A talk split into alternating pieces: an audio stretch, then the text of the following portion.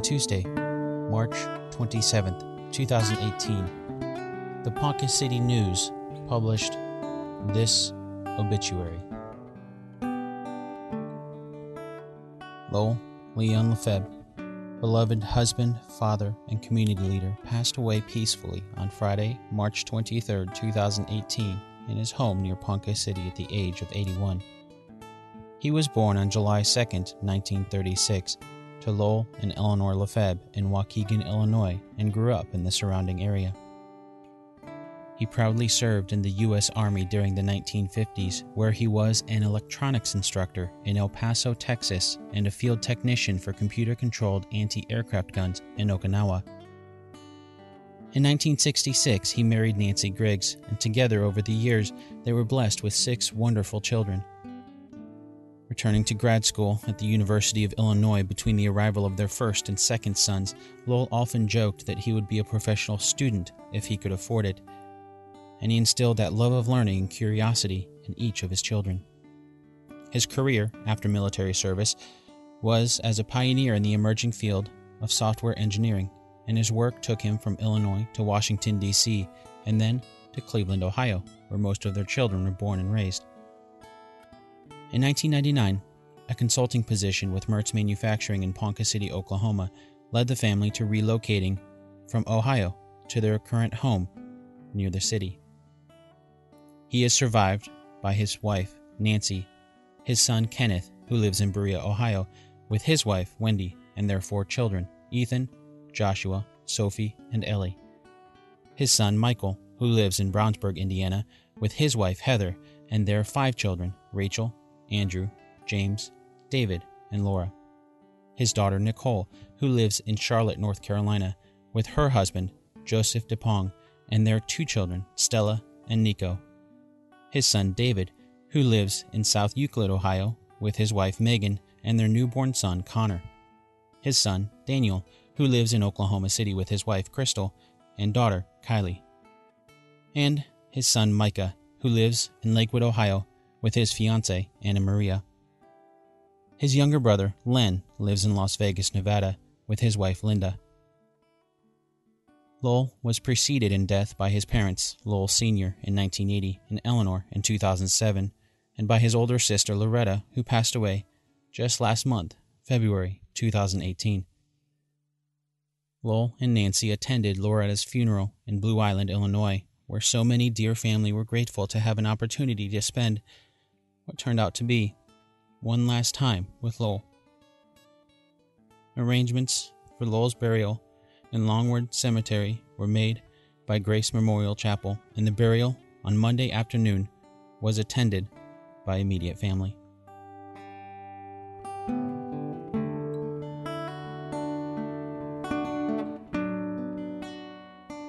As you can probably tell, this is a bit of a different episode. You just heard the obituary from my father, who shocked everyone in my family when he passed just a few days ago. Well, a few days as of this recording. I record based on a true story a few weeks ahead of time. So right now, I'm going to put the podcast on an indefinite hiatus. I do want to continue it, but if you've listened to the show for a while, then you know that this is a show I do in my spare time outside of full-time job and family obligations. Well, those obligations are taking a priority right now, as I'm sure you can imagine. But I wanted to do something a little special for you in the meantime. You see, it was just six days before my father passed away that I sat down with both him and my mom to record some family history. It was something I had always wanted to do, but one of those things I never really got around to doing for way too long. I'm so grateful to have done that just before his passing, so my family can cherish those memories. Those won't ever be turned into stories you'll find in movies. Quite honestly, when I first recorded them, I'd hoped that I would have more time to edit them into something a little more organized than what you're about to hear.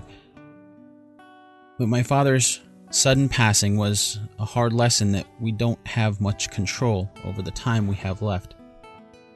So today, rather than a more organized and edited episode, I invite you to pull up a chair beside myself, my mom, and my dad, as they recount one of the stories from my recordings just six days before my father passed away.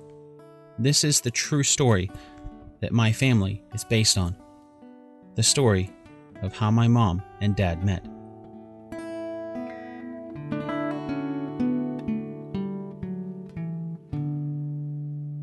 So, Mom, let's start with your version of that story and how how you two met, and then we'll go we'll go through Dad's side of that later. But um, the story of how you and Dad met. Okay, I was living in suburban Virginia and working in Washington, D C at the Institute for Defense Analysis, which was a private government think tank across the street from the Pentagon. And um, I had a, a roommate friend, and somehow she heard about a party that was going on, and that whoever told her said, "These guys really throw a great party, we ought to go." But neither of us felt comfortable just walking in on somebody's party that we didn't know. So uh, she'd been given a phone number, so she called. And this guy answered, and she said to me later, she said, he was really, it sounded really like a nice guy. She said, but he had a strange last name, and I couldn't ever spell it or tell you what it was. But he said, we were certainly welcome to come, you know, so we had an invitation. So we went to this party, and it was a bunch of guys that lived in a house near Embassy Row in a very nice area of Washington, D C The houses there are tall and slim and, you know, side-by-side row houses. This house was jam-packed with people, wall-to-wall people, standing room only. Remember that? It was really a crowded party. And uh, I remember somewhere in the basement at one point, somebody opened a bottle of champagne, and it just went, and everybody in the vicinity, myself included, got damp from that champagne that fizzed over. But somehow during that evening, Lowell and I met.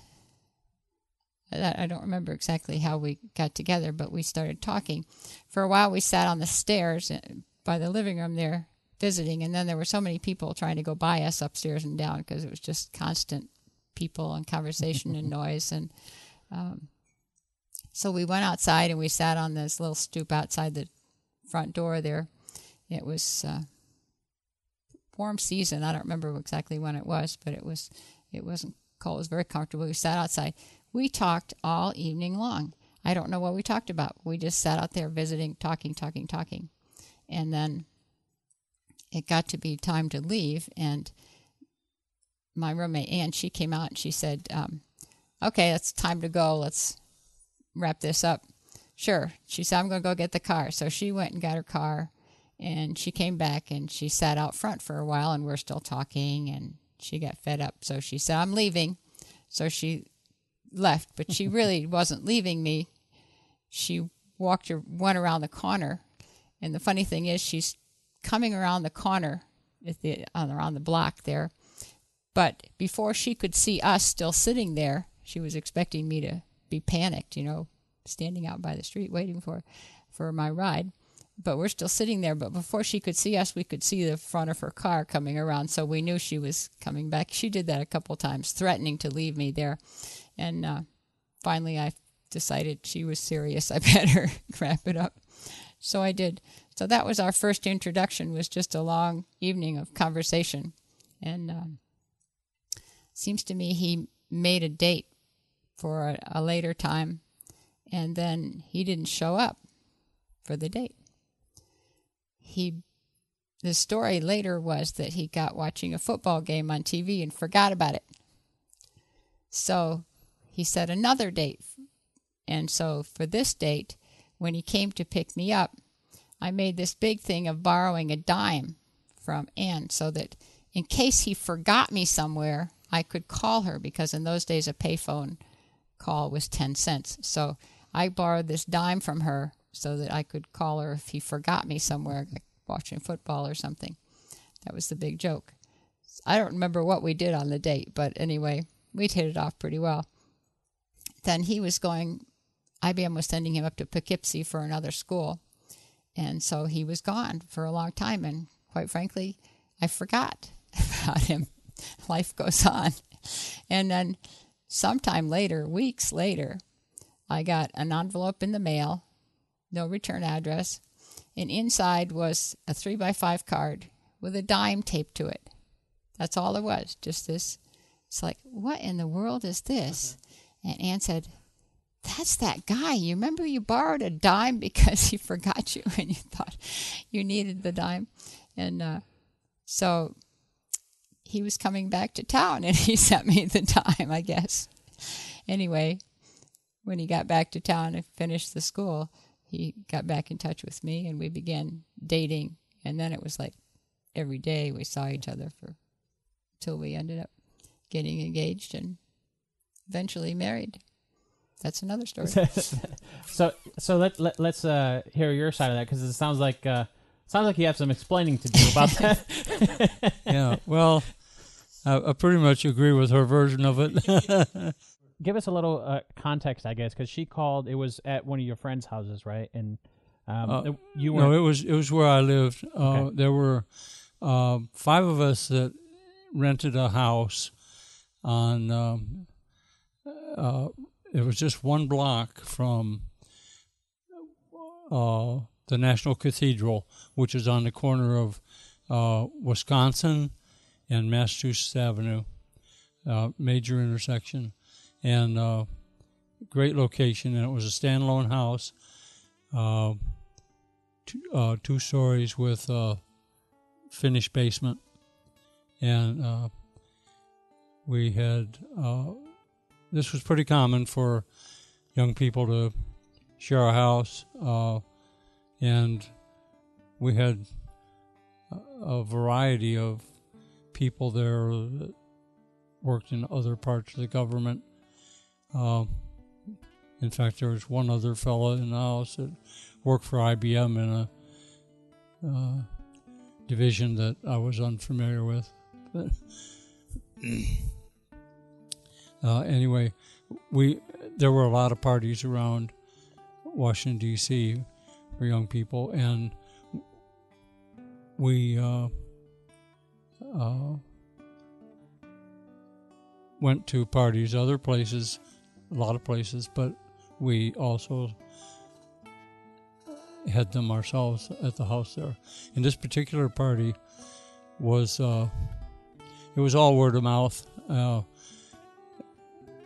because there wasn't anything formal about it, but we had a party that uh, we said all the guys that come should bring a bottle of champagne, and the gals just come.